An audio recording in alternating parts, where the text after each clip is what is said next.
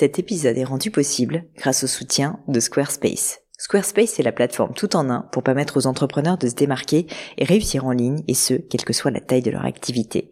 Pourquoi est-ce que j'ai choisi Squarespace comme sponsor du podcast? D'abord parce que je sais qu'ici vous êtes très nombreux à entreprendre, avoir un podcast ou un projet qui nécessite d'être valorisé sur un site web. Et que Squarespace propose des outils vraiment simples d'utilisation pour avoir un site beau, propre et efficace en un minimum de temps. Quelques exemples de fonctionnalités, des templates de sites web personnalisables et adaptatifs pour créer des sites beaux et design en un temps record. L'outil email, le nerf de la guerre pour développer votre activité et communiquer avec vos clients. Ou encore leur outil SEO intégré pour émerger sur Google sans être un produit métier. Alors si vous voulez donner à votre business toutes les chances de se développer, je ne peux que vous recommander d'aller sur le site squarespace.com. En plus, Squarespace vous offre moins 10% sur votre première commande de site web ou de domaine avec le code Pauline. N'hésitez pas et rendez-vous sur squarespace.com, code Pauline.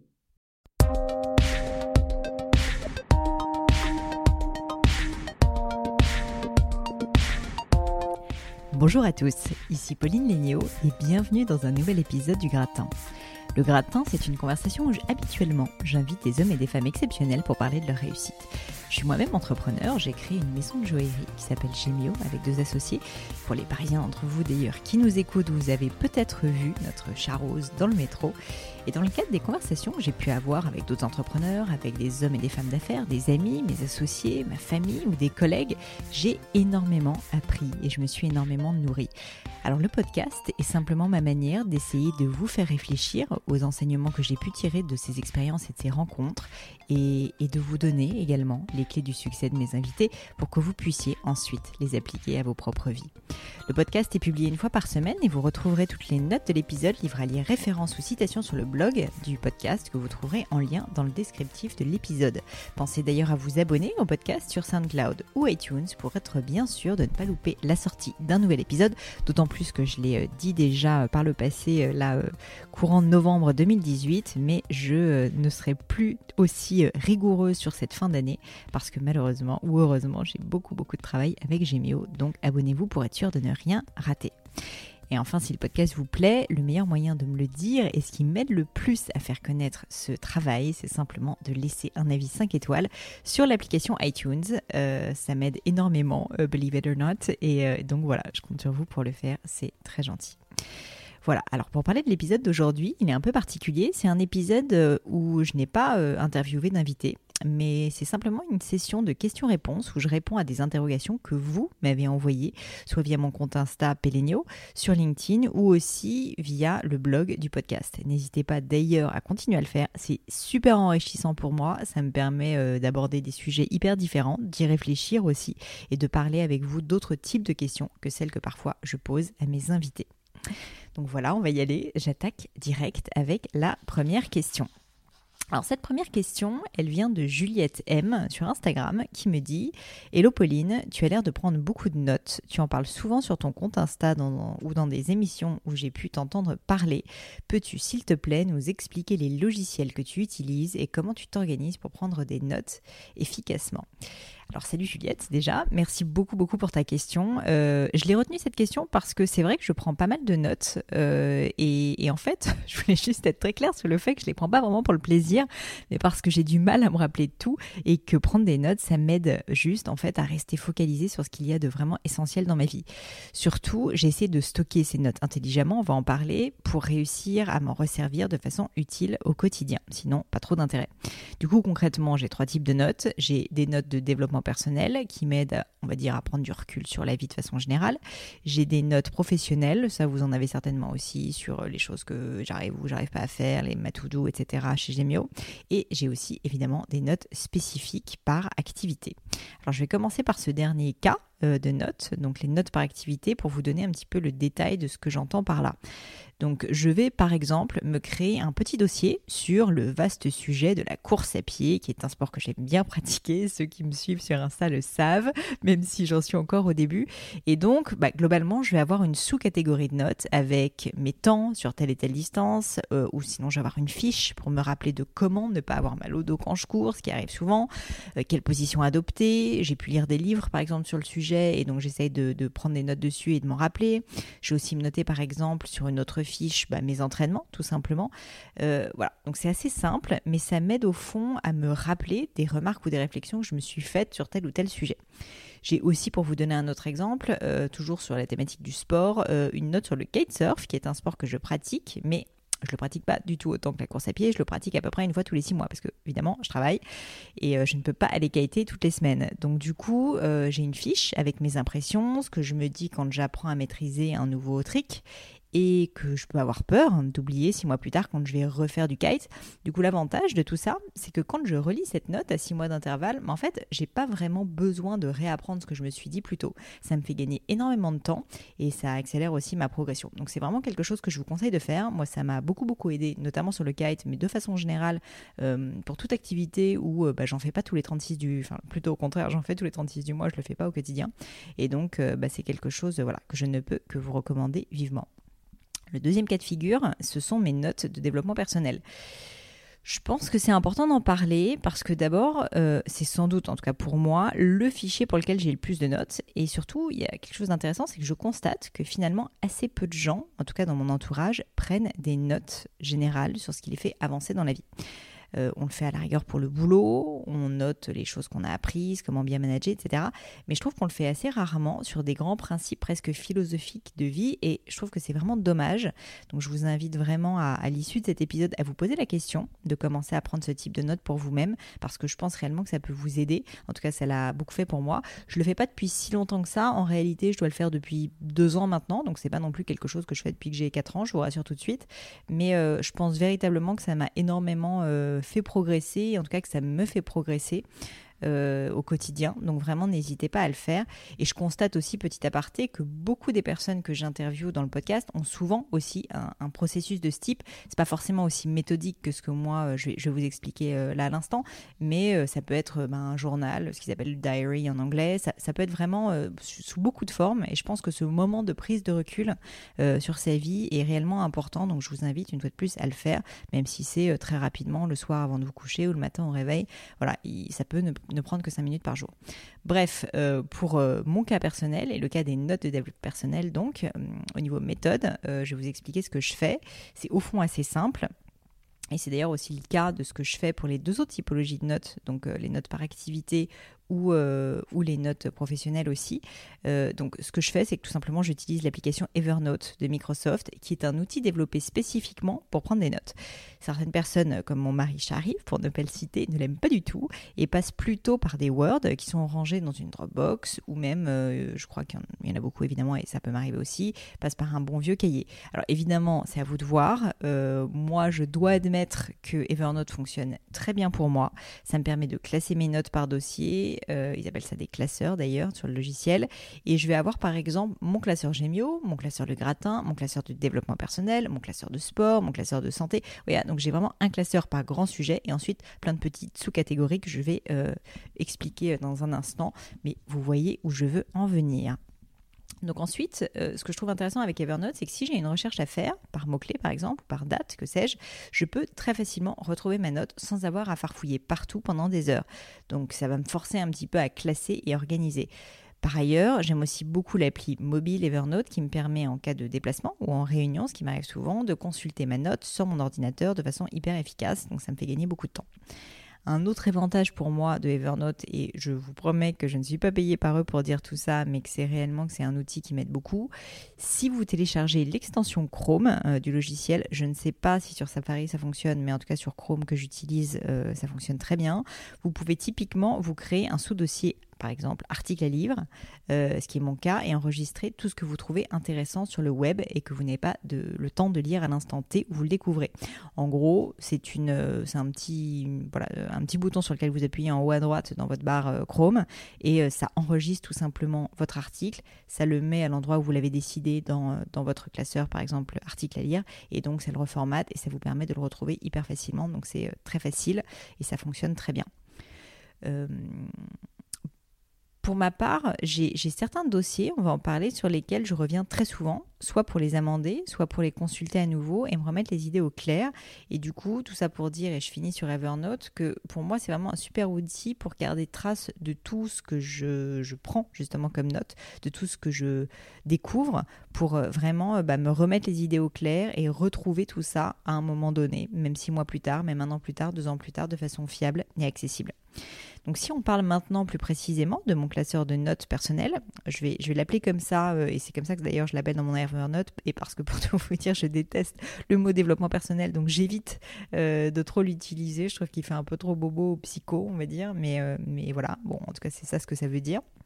Donc ce fameux dossier de notes personnelles est catégorisé en plusieurs sous-parties, ces fameuses sous-catégories dont je vous parlais dans les classeurs, donc en l'occurrence pour moi, les articles et livres à lire, les résumés de livres, les objectifs de vie et des notes générales. Typiquement, dans articles et livres à lire, j'ai ma longue to-do de bouquins qui m'ont été recommandés sur le gratin ou ailleurs, tout ce que je découvre sur le web et que je me compile à cet endroit-là pour pouvoir le retrouver à un moment donné. Hyper pratique, par exemple, quand on part en vacances, qu'on ne sait pas quoi prendre, bah hop, j'ouvre ma, ma liste de livres à lire et je sais déjà que je n'ai plus qu'à piocher dedans. Ensuite, je vais avoir donc les résumés de livres. Comme on peut l'imaginer, en fait, là, c'est tout simplement un petit travail que je fais, je vais vous en parler, pour retraiter les informations clés des livres qui m'ont marqué. Je fais un petit aparté là-dessus parce que là aussi, je pense que c'est important. C'est peut-être mon, passé euh, de, de, cagneuse, de littéraire qui fait que, que je, prends beaucoup de notes sur des livres et que je les fiche. Ça peut paraître fastidieux de ficher un bouquin, mais en réalité, quand on y pense, euh, quand on lit un livre business, de philosophie ou de développement personnel, c'est super de le faire. Mais si on prend pas de notes, franchement, je pense qu'on n'en tire pas de vraies leçons, qu'on prend pas de décision derrière. Et du coup, je trouve souvent que ça ne sert pas à grand-chose.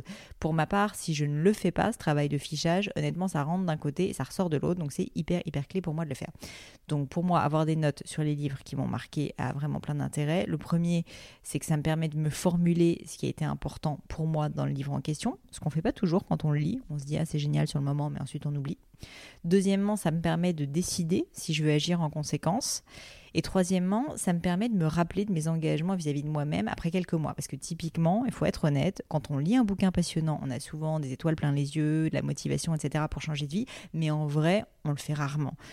Et donc se forcer à prendre des notes, tirer la substantifique moelle du livre et créer un plan d'action pour implémenter ce qui vous intéresse, ça change tout.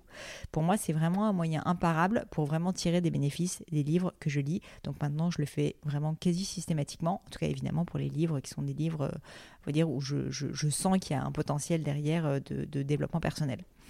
Autre petit aparté, j'ai deux techniques pour ficher et que je vais vous les livrer parce que j'ai eu aussi des questions là-dessus. Donc, euh, Juliette, je réponds à ta question, mais j'en profite pour répondre à des questions d'autres personnes aussi.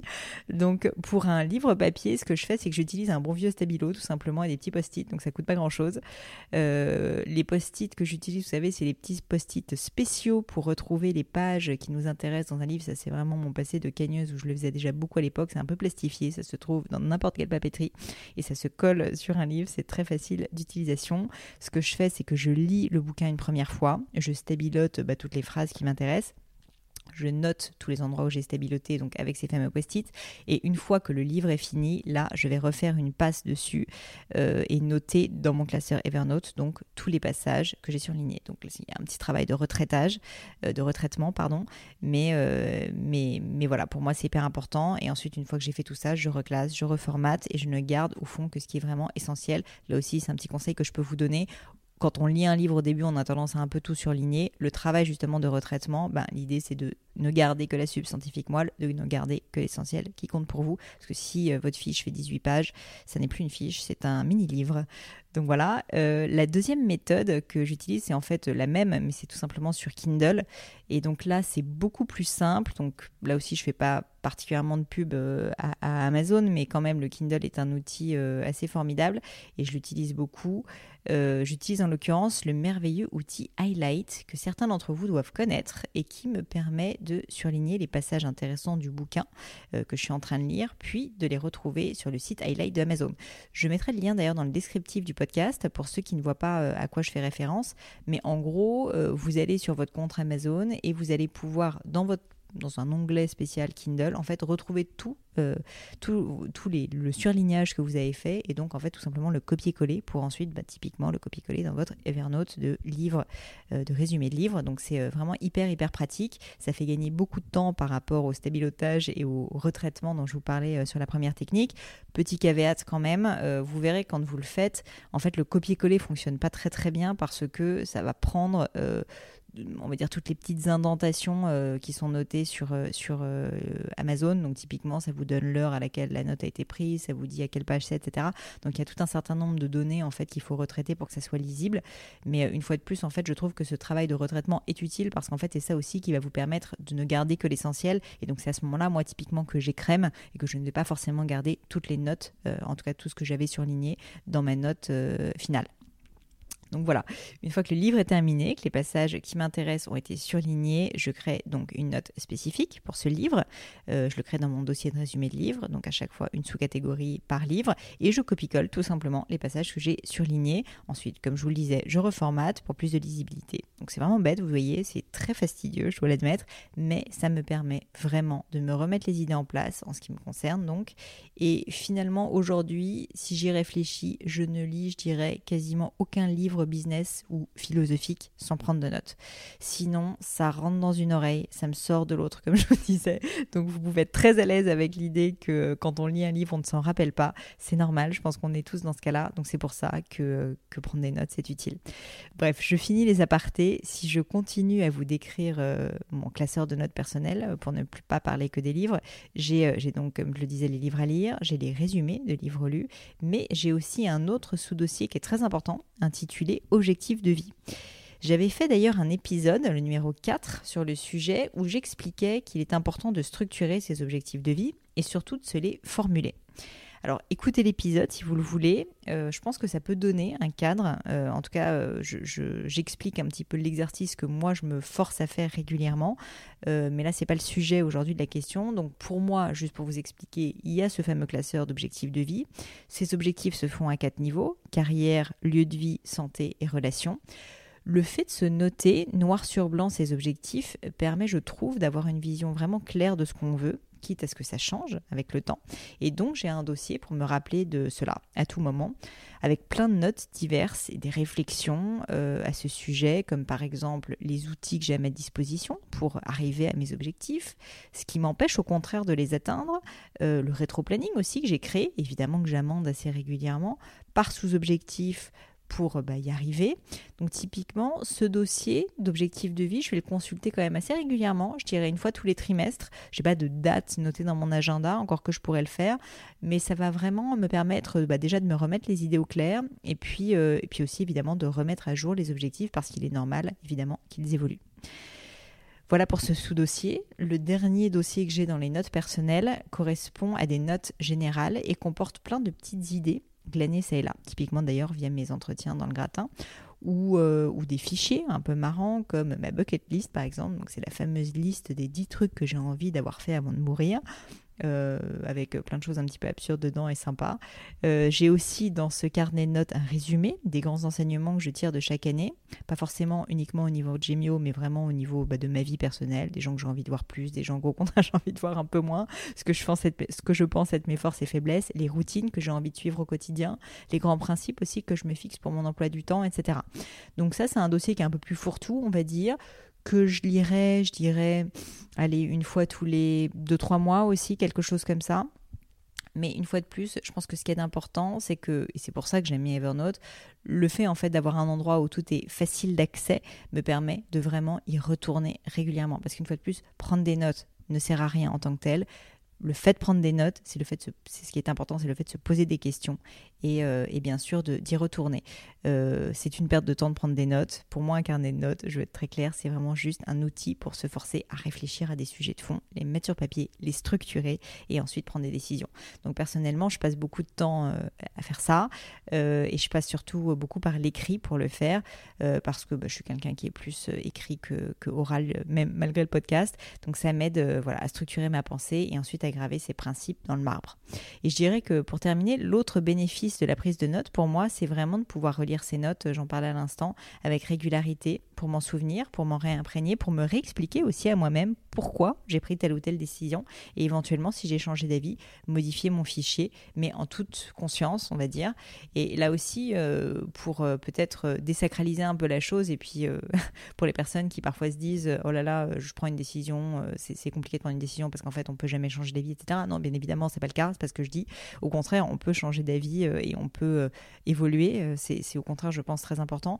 Mais, mais du coup, en fait, le fait d'avoir pris des notes et d'y revenir régulièrement, en fait, ben, typiquement, va me permettre de le faire. Donc voilà, j'espère, Juliette, avoir répondu à ta question. Je suis partie un peu dans tous les sens, mais je pense que vous savez maintenant que j'aime bien ça. Euh, donc, je te remercie une fois de plus pour ta question. La deuxième question, assez personnelle cette fois, que, je vais traiter euh, parce qu'elle m'a semblé intéressante, c'est une question de Marie Vladis. Donc, Marie et Vladis, qui me l'a posée sur LinkedIn, qui me dit Toi qui travailles avec ton mari et ton beau-frère, comment fais-tu pour trouver un équilibre de vie professionnelle et personnelle alors déjà, salut Marie, merci beaucoup aussi pour ta question. Euh, tu n'es pas la seule personne à me parler de ça. Au contraire, j'ai beaucoup, beaucoup de demandes sur le sujet. Donc, je pense que ça doit être un, sujet qui vous parle. Euh, c'est tout autant des hommes que des femmes qui me posent cette question de bah, comment euh, gérer le travail en famille, comment ça se passe, etc. notamment, j'ai quand même essentiellement des questions sur comment je gère bah, autant de choses, on va dire, entre bah, mon job qui est quand même très prenant chez Gemio, le podcast, du sport. J'essaye d'en faire beaucoup. enfin, en tout cas, j'en fais 3-4 fois par semaine et une vie euh, personnelle épanouie, enfin que j'espère épanouie. Là-dessus, j'ai très honnêtement juste aussi déjà beaucoup discuté avec les invités du podcast, euh, avec des amis, avec des personnes dans mon entourage que j'admire et, qui ont aussi un métier prenant et des enfants. Et, euh, en fait, je, veux quand même déjà désacraliser la chose et vous le dire, la réponse en fait, elle est assez unanime. Il n'y a pas de recette magique. Il n'y a personne pour qui cette organisation entre vie personnelle et vie professionnelle soit simple. Ce qu'il y a en revanche, c'est une réalité et que beaucoup d'entre nous n'acceptent pas, c'est qu'on ne peut pas être bon partout et qu'on ne peut pas tout avoir en même temps. Donc quoi qu'il arrive, à un moment donné, il faut faire des choix. Vous savez que j'aime bien cette idée de faire des choix, en tout cas parce que je pense que malheureusement, euh, parfois on évite de le faire, mais en réalité c'est fondamental. Et donc il faut faire des choix et décider de ce qui compte le plus pour nous. Je dis ça parce que je vois beaucoup de personnes, des femmes notamment, je dois le dire, qui se mettent une pression de malade sur les épaules. Être une bonne maman, être une working girl de compétition, être une épouse ou une copine attentionnée, une sportive à l'hygiène de vie irréprochable, etc. C'est super, mais c'est beaucoup trop. Et à tout vouloir faire, on fait tout mal. C'est en tout cas une des grandes leçons que j'ai apprises chez Gemio. Je pense qu'il vaut vraiment mieux se concentrer sur ses forces, sur ce qui compte vraiment pour nous, plutôt que d'essayer de tout faire en même temps. Bref, je vais répondre à ta question, Marie, et, tâcher d'être honnête, en tout cas en ce qui me concerne. Euh, j'ai pas de secret donc pour réussir à faire tout ce que j'aimerais. Je m'organise bien évidemment pour éviter de perdre du temps. On en parlait avec la prise de notes. Euh, j'essaye de bah, pas, faire des rendez-vous qui ne me servent à rien, etc. Mais la, réalité, c'est que j'ai aussi fait des choix euh, pour, pour atteindre mes objectifs. Par exemple, en créant Gemio, je savais que j'allais devoir consacrer énormément de temps et d'énergie à l'entreprise. Pour moi, c'était évident que si jamais je créais ma boîte, bah, j'allais euh, être hyper focus dessus. Du coup, je savais aussi que je, voulais euh, bah, prioriser là-dessus, mais que je voulais pas perdre mon couple, qui était très important pour moi et qui l'est toujours. Je voulais pas qu'il en pâtisse. Donc ça, surtout que, comme je l'ai dit, je travaille avec mon mari. Donc ça, je savais que c'était vraiment prioritaire et que ces deux points étaient quasi prioritaires surtout. En revanche, je me doutais que bah, j'allais être obligée de faire des compromis. Le fameux mot trade-off qui, est assez beau, je trouve, en anglais. Donc euh, le fait de bah, d'accepter l'idée qu'en fait on ne peut pas tout faire une fois de plus et qu'on est obligé euh, bah, de en compensation de quelque chose bah, de laisser quelque chose d'autre je me doutais donc que j'aurais du mal euh, à avoir en plus une vie sociale et familiale hyper active. Donc j'ai fait le choix, concrètement, conscient, de prioriser mon temps sur deux choses à ce stade, mon travail chez Gemio et ma vie de couple. Au dépend parfois, je dois l'admettre, j'en suis sincèrement triste, de mes amis, je dois l'avouer, et aussi malheureusement de ma famille. Ça fait pas particulièrement plaisir, vous en doutez. Franchement, c'est quelque chose que j'aurais préféré pas avoir à faire. J'aurais préféré voir plus mes amis, aller en soirée, boire des verres, passer plus de temps avec mes parents, avec ma sœur, avec sa petite fille que j'adore. Mais en réalité, je peux pas tout faire. Je m'en suis rendu compte et je pense qu'aujourd'hui, mes amis et ma famille ont compris ces choix. En tout cas, je le pense. Et je crois aussi qu'ils m'acceptent comme je suis. Évidemment, ça ne veut pas dire que je m'occupe jamais d'eux et que, je leur consacre zéro temps. Mais je pense que j'en consacre moins que ce que j'aimerais. Et, euh, je l'accepte parce que justement, bah, je sais pourquoi je le fais. Donc, comme nous tous, j'ai mis du temps à arrêter de me sentir coupable malgré tout parce que au début, je pense que j'avais pas vraiment pris la décision consciente euh, de, de, ce que je vous disais à l'instant. Et je pense que je me faisais un peu balloter d'une obligation à une autre, sans vraiment savoir ce qui comptait pour moi. Maintenant, j'ai fait le travail vraiment d'étudier les options, de me poser avec sincérité la question de ce que je veux et de me rendre compte que je n'allais pas faire entrer un carré dans un triangle. Donc je me sens beaucoup plus légère parce que je sais pourquoi je fais certains sacrifices. Il n'y a rien de pire, je trouve, que de laisser euh, les choses sans, véritablement savoir ce qu'on veut. Et euh, je pense que se faire porter dans ce genre de cas, bah, en fait, c'est juste le secret pour être assez malheureux. Donc mon conseil pour terminer sur ce sujet, c'est que tu mettes les choses à plat, que tu réfléchisses à tes quelques grandes priorités du moment avec une timeline si tu veux te rassurer, c'est pas forcément pour toute la vie, que tu te dises bah là en ce moment par exemple ce qui compte pour moi euh, c'est euh, au contraire euh, bah, c'est de, créer une famille, c'est d'avoir une petite fille, c'est d'avoir un petit garçon, c'est de passer du temps avec mon mari, avec je sais pas mes grands-parents qui sont en train de vieillir ou mes parents qui sont en train de vieillir. Au contraire, ça peut être évidemment que tu vas passer plus de temps à travailler à ce moment clé de ta vie. Donc ça, je te conseille de, bah de vraiment te poser la question, de te mettre cette timeline et que tu écrives noir sur blanc en fait tout ce que tu t'es dit. Ensuite, euh, il va falloir que tu te forces à communiquer ces points aux personnes qui comptent pour toi, en tout cas les personnes qui sont concernées, pour euh, t'assurer qu'il n'y ait pas de malentendu et que tu expliques ta démarche. En tout cas, surtout si tu fais des sacrifices à leur égard, euh, je pense que c'est hyper important que vous en discutiez pour que tu aies l'aval quand même de ton entourage, ou en tout cas qu'ils comprennent et qu'ils ne découvrent pas, si tu veux, bah, que tu vas complètement changer de, façon d'être et que tout d'un coup, tu vas par exemple consacrer énormément de temps à ton travail alors qu'avant, tu étais quelqu'un qui passait beaucoup de temps en famille. Donc voilà, je, pense que si tu fais ça, tu verras que si tu crées ce cadre, tu te sentiras beaucoup moins coupable à l'idée de dire non à telle ou telle invitation, à telle ou telle initiative. Surtout, tu sauras pourquoi tu fais les choses, tu sauras te concentrer sur ce qui compte vraiment pour toi et tu l'auras communiqué. Tu n'auras lésé personne, tu l'auras fait en toute transparence. Le dernier petit truc pour ceux que le sujet intéresse, il y a un livre sur lequel j'ai pris pas mal de notes justement. Donc je me suis fait mon petit fichier euh, sur le sujet dans mes, livres euh, lus. Et je pense que ce livre pourra vous aider. C'est un livre qui s'appelle Essentialism de Greg McKeown et qui a d'ailleurs été recommandé euh, deux fois dans le podcast. Je me demande si c'est pas l'un des seuls euh, qui a été recommandé deux fois. Il y en a peut-être d'autres, mais, euh, mais en tout cas, voilà, il fait partie des Happy Few, on va dire. Il a été recommandé à la fois par Clotilde Dussoulier et ensuite par Jean-Charles Samuelian. Et je dois dire que c'est une excellente lecture qui est disponible en plus sous tout format, audiobook, format Kindle, version papier, etc. Je vous invite à le lire, à prendre des notes et euh, vous m'en direz des nouvelles. Je pense qu'il peut vous aider, en tout cas, si ce sujet de d'avoir trop d'options euh, et de ne pas savoir euh, comment s'organiser euh, vous intéresse. J'espère avoir répondu à ta question, Marie, et donc bah, je te souhaite bonne route. J'espère que tu, que tu arriveras à tes fins.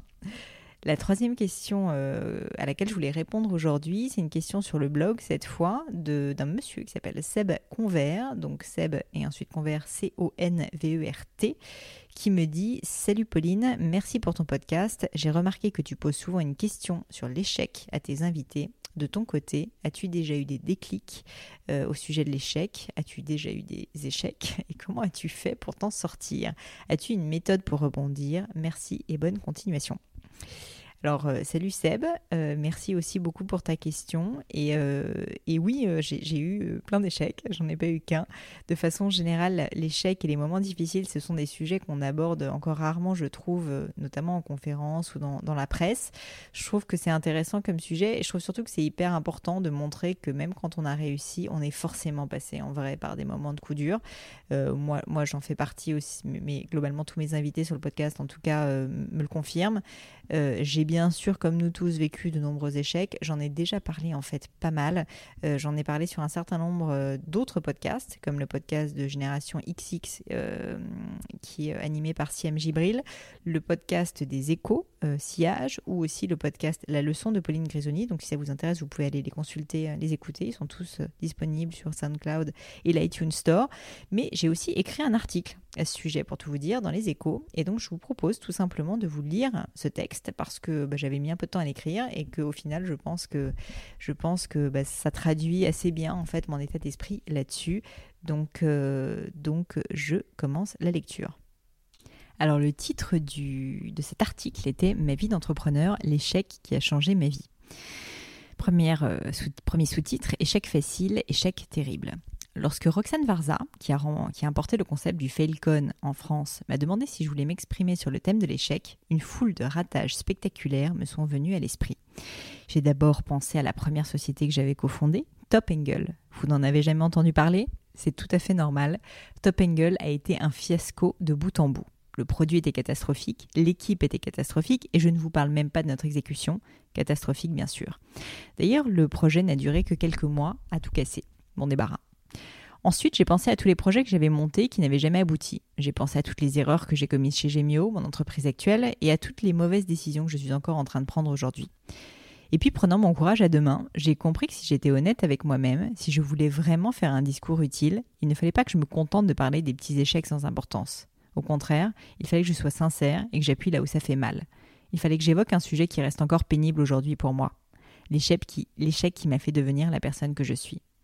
Alors voilà, je vous livre mon plus grand échec. Croyez-moi, ce n'est pas facile à faire en public, mais c'est ma façon de l'assumer pleinement et d'en tirer les conséquences. Succès, prestige, statut. Depuis que j'ai environ 6 ans, mon père me répète que mon destin sera d'être quelqu'un d'extraordinaire. Cet entrepreneur 100% self-made man n'est pas passé par le schéma habituel des grandes écoles. À force de travail et de courage, il s'est créé une vie de liberté et d'indépendance sans l'aide de rien ni personne. Comment ne pas l'admirer? Paradoxalement, alors que sa vie est une preuve qu'il n'y a pas qu'un seul chemin pour réussir, mon père a développé une attirance maladive pour le monde des études. Depuis mes six ans environ, il a donc une vision très claire pour sa petite fille chérie diplôme, succès, prestige, tout un programme. Ainsi, pendant les 20 premières années de ma vie, mon père met tous ses espoirs sur moi et ma sœur. J'aurai la vie qu'il n'a jamais eue, je serai brillante, j'irai dans les meilleures écoles, et je n'aurai jamais à me soucier de la médiocrité du monde des affaires. Étant une gentille petite fille sage, je fais ce qu'il me dit. Après des années de travail acharné, je suis admise à l'école normale supérieure. Prestige, me voilà. J'étais persuadée qu'en y entrant, ma vie trouverait tout son sens. Eh bien, laissez-moi vous dire que je n'ai jamais été aussi malheureuse que le jour où j'ai franchi le seuil de l'école. Je me sentais prise au piège, perdue. Bien sûr, je ne me rendais pas compte à l'époque que c'était simplement parce que je n'étais pas destinée à l'enseignement ou à la recherche, qui est l'objectif des études à Normal Sup. La dénégation agissant à son plein, je me suis dit qu'il me fallait simplement plus de prestige, plus de diplômes. Comme quoi on peut faire normal sup et être complètement à côté de la plaque. Cap sur l'ENA. Avec cela en tête, ma réaction a très naturellement été de faire quelque chose d'encore plus stupide. Préparer le concours de l'ENA. Lorsque j'ai annoncé à ma famille que j'avais pris la décision de tenter ma chance à l'ENA, sans vocation aucune bien sûr, mon père était fou de joie. Tellement fier. L'ENA, les ors de la République. Et moi, gentille petite fille sans histoire, j'étais simplement heureuse de lui faire plaisir. Puis vient le jour du grand oral. J'ai travaillé comme une folle, et miracle, je suis admissible. Ce n'est malheureusement pas fini. Maintenant, il faut que je réussisse les oraux pour faire aussi plaisir à papa. Le jour du grand oral, j'ai 20 ans de fierté paternelle qui me pèse sur les épaules. Le grand oral se passe bien. Enfin, c'est ce que je pense tout du moins. Je reçois un 2. Oui, un 2 sur 20. L'échec est d'une violence inouïe. Je ne comprends pas comment c'est possible. J'ai tellement travaillé. Je ressens une morsure de honte et de rage que je ne saurais exprimer. Plus qu'une honte personnelle, je suis désespérée de décevoir mon père, de faillir à mon devoir. Je ne mérite décidément pas d'être sa fille chérie. Quand l'échec peut être une révélation. Je passe les jours suivants à larmoyer à me complaire dans ma médiocrité. Je me trouve des excuses, je me justifie sans cesse. Enfin, alors que j'ai l'impression de toucher le fond, j'ai un déclic. Ou plus exactement, une vraie révélation. Je me rends compte pour la première fois que je vis depuis plus de 20 ans le rêve de quelqu'un d'autre. Je comprends que les membres du jury de l'ENA, alors même qu'ils m'avaient rencontré que durant 45 minutes à peine, m'ont lu comme un livre ouvert. Je réalise que cet échec est en fait la meilleure chose qui me soit arrivée. Ce qui compte pour moi, ce n'est pas le prestige, les diplômes, je me fiche pas mal de la politique et du pouvoir. Ce que j'aime, ce qui me fait vibrer, c'est l'aventure, la liberté, le risque, pas vraiment ce qu'on trouve à l'ENA. Ce jour-là, je me suis enfin rendu compte qu'il fallait que je cesse d'être une gentille fille à papa et que je grandisse un bon coup et que je commence à penser par moi-même. Il faut que je vous avoue que mon père est quelqu'un d'impressionnant. Il a du charisme, de la volonté, il parle fort. Il m'a donc fallu beaucoup de courage pour lui dire que je n'allais pas repasser l'ENA. Il m'a fallu encore plus de courage pour lui dire que je n'allais pas non plus suivre son rêve. Mais je l'ai fait, je l'ai fait quand même, et maintenant avec la distance, je ne comprends même plus comment cela a pu me sembler aussi effrayant. Vivre un échec peut faire sens. Voyez, l'échec peut faire sens. Il peut même transformer une vie. Plus l'épreuve est rude, plus l'apprentissage sera important. L'échec force à prendre de la hauteur et à mettre les choses en perspective. Cette expérience est inestimable. Bien sûr, tout échec public nécessite du courage. Le courage d'accepter le poids de la honte, le courage d'avouer que vous avez tout fait, tout ce qui était en votre pouvoir pour accomplir une tâche, mais que cela n'a tout simplement pas fonctionné. Il n'y a pas d'excuse, vous venez d'échouer. Point barre. N'oubliez jamais que cet échec est en fait un excellent indicateur. Il, signifie simplement que vous avez pris un risque. Et dans un pays où ce mot a une connotation trop souvent péjorative, vous pouvez être fier de lui donner un sens nouveau et positif. Parce que pour moi, ne prendre aucun risque, ce n'est pas être précautionneux, ce n'est pas être fin stratège. Pour moi, ne prendre aucun risque n'est qu'une forme de lâcheté. Échouer, c'est prouver que vous n'êtes pas un lâche. Voilà, j'espère que ce petit texte euh, vous a plu. Euh, en tout cas, euh, pour moi, c'était vraiment un moment important de ma vie. Et comme vous l'aurez compris, cet échec a réellement changé ma vie, plutôt en bien d'ailleurs. Mais si on analyse un peu plus le détail, il a changé en fait ma vie pour deux raisons. Premièrement, j'ai pris du recul. Je me suis forcée à tirer des enseignements de ce moment de rupture. Et deuxièmement, j'ai agi derrière. Je ne suis pas restée dans un état d'immobilisme déprimant. J'ai focalisé mon attention sur un nouveau projet, en l'occurrence le business, ce qui a ensuite donné lieu à la création de Gemio. Donc pour répondre à ta question, Seb, oui, j'ai euh, échoué plusieurs fois et j'ai maintenant même une méthode, euh, un système en trois étapes pour rebondir que je vais appeler euh, le R2A pour recul, avenir et action. Donc quelles sont ces, ces trois étapes? L'étape numéro 1, c'est déjà toujours, toujours me forcer à prendre du recul sur ce que j'aurais dû faire différemment ou mieux. C'est une étape essentielle et que l'on néglige trop souvent quand on vit un échec parce qu'on est dans l'émotion, dans la tristesse ou dans la honte de s'être planté. C'est normal, cette phase de déprime elle est même utile et je pense qu'en tout cas on ne peut pas y couper. Euh, mais à un moment donné, il faut se forcer à prendre du recul. Donc vous aurez compris que cette étape est l'étape du recul. Le recul pour moi, c'est une des clés du rebond parce que c'est cet état de réflexion qui va me permettre de prendre la distance vis-à-vis de mon échec et de me rendre compte, dans mes tripes, je veux dire, et pas juste intellectuellement, que cet échec n'est pas mon échec en tant que personne, mais l'échec de ce que j'ai tenté et donc de ce que j'ai raté. J'ai d'ailleurs un carnet de notes dans Evernote, évidemment, spécifiquement dédié aux erreurs et échecs euh, que j'ai commis et dans lequel je note ma galerie des erreurs de l'échec. C'est assez rigolo. Mais surtout, ce que je vais noter, c'est les enseignements que j'ai tirés de chacun de ces échecs et comment faire pour ne pas réitérer l'erreur. Parce qu'il faut toujours garder en tête, je pense, qu'un échec, finalement, c'est pas très grave. Comme je le disais dans le texte, c'est finalement juste dire que vous avez pris un risque. Mais en vrai, pour moi, le, vrai échec, si je puis dire, c'est de se planter une première fois et de réitérer la même erreur. Donc très attention, essayez toujours, toujours d'apprendre de vos erreurs. La deuxième étape euh, euh, dans cette petite méthode, c'est se forcer à regarder vers l'avenir, à trouver une étincelle, si fébrile soit-elle, un projet auquel s'accrocher pour tourner la page de l'échec. Vous aurez compris que donc l'étape 2, c'est l'étape à venir. Pour moi, il n'y a rien de pire que de rester paralysé suite à un échec. Et pourtant, on l'a tous vécu, quand on perd confiance en soi suite à une difficulté, il est très difficile de retrouver l'envie d'avancer. Donc suite à mon échec à l'ENA, j'avais honte, j'avais peur, j'avais l'impression que je n'arriverais jamais à trouver ma voie, que j'étais une imposture, que j'avais perdu six ans de ma vie, que je n'arriverais jamais à une carrière digne de ce nom. Franchement, je, je, revivais mentalement mon fameux grand oral, oral pardon, en me disant que j'aurais pu changer tel ou tel point, que j'aurais dû aborder tel sujet, que ça aurait été différent. Enfin, j'arrivais pas à passer, à tourner la page. Et je revivais aussi mes années passées à l'ENS. Enfin, bref, je, revivais aussi mes heures de travail, le moment où j'avais appris que je ne serais pas admise.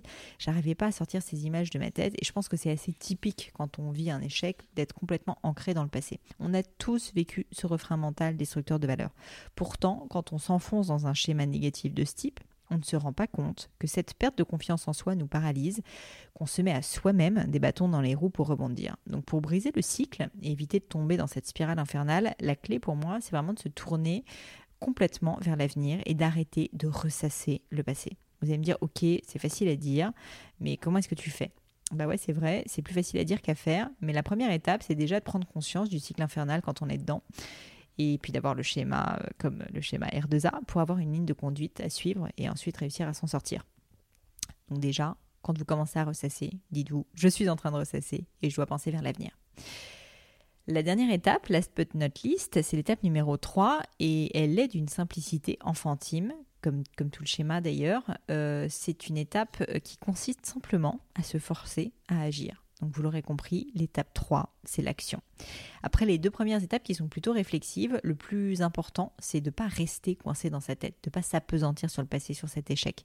Il faut passer à l'action. Et l'action peut être d'une simplicité biblique, ça peut être de se remettre au sport, de revoir des gens qu'on avait perdu de vue, de partir en voyage, d'écrire un article médium sur les raisons de son échec. C'est pas forcément de créer une boîte de main ou de changer de vie ou etc.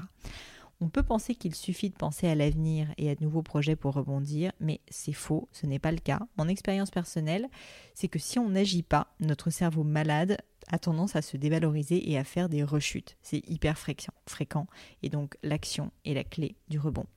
Alors bien sûr, l'échec reste toujours aussi difficile à chaque fois, même quand on en a vécu plein, et il n'y a rien à faire. Je ne pense pas qu'on s'habitue vraiment à l'échec, mais en revanche, ce que je peux vous dire, c'est qu'avec ce framework, on peut s'en sortir plus rapidement et surtout apprendre de ses erreurs.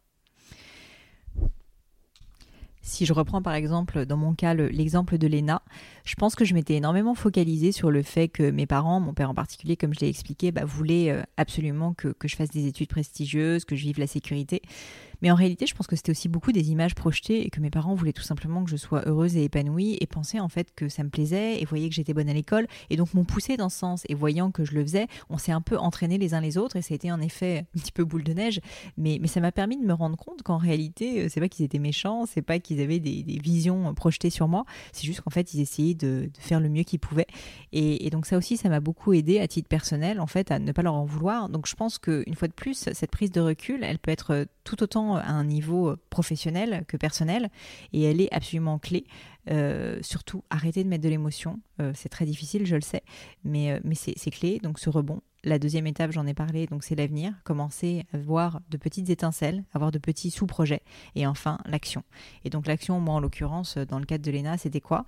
Bah, C'était euh, de commencer à réfléchir au business. Et donc, bah, en fait, je suis rentrée en école de commerce à ce moment-là parce que je me suis rendu compte que j'y connaissais rien. Je me suis dit, et c'était ça la fameuse étincelle, que je voulais probablement euh, bah, essayer de m'intéresser à ce monde du business grâce à la prise de recul, je m'étais rendu compte que l'administration, c'était pas fait pour moi. Mais comment faire? Eh ben, en se plongeant dans de nouvelles études, on ne, se refait pas, mais euh, en rentrant en école de commerce. Et c'est dans l'école de commerce que là, j'ai pu commencer à faire des stages, réfléchir vraiment au business, comprendre et donc passer à autre chose.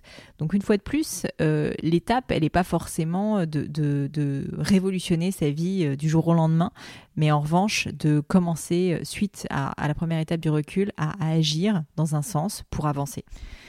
Voilà, Seb, j'espère avoir répondu à ta question euh, et j'espère aussi euh, avoir répondu aux questions de Marie et Juliette et à tous les autres auditeurs qui avaient des questions similaires. N'hésitez pas évidemment à me dire si l'épisode vous a plu. J'espère que ça a été le cas et qu'il vous a été utile. Comme d'habitude, si vous cherchez les notes de l'épisode avec toutes les références, que ce soit les outils, livres que je cite euh, ou voilà Evernote, etc., n'hésitez pas à, aller sur le descriptif du podcast. Vous serez redirigé vers mon blog où je note tout ça consciencieusement. Aussi, si vous souhaitez me contacter pour me poser d'autres questions que je mettrai peut-être un jour dans le podcast ou si vous voulez me proposer de nouveaux invités, vous savez que j'aime beaucoup ça. Donc n'hésitez pas à le faire. Vous pouvez aussi bien sûr en profiter pour me faire un feedback sur ce type de format n'hésitez pas à me contacter donc sur Twitter ou Instagram avec le pseudonyme Pelenio, P-L-A-I-G-N-E-A-U. Et comme à chaque fois, je voulais vraiment prendre quelques instants pour vous remercier de m'avoir écouté jusqu'ici.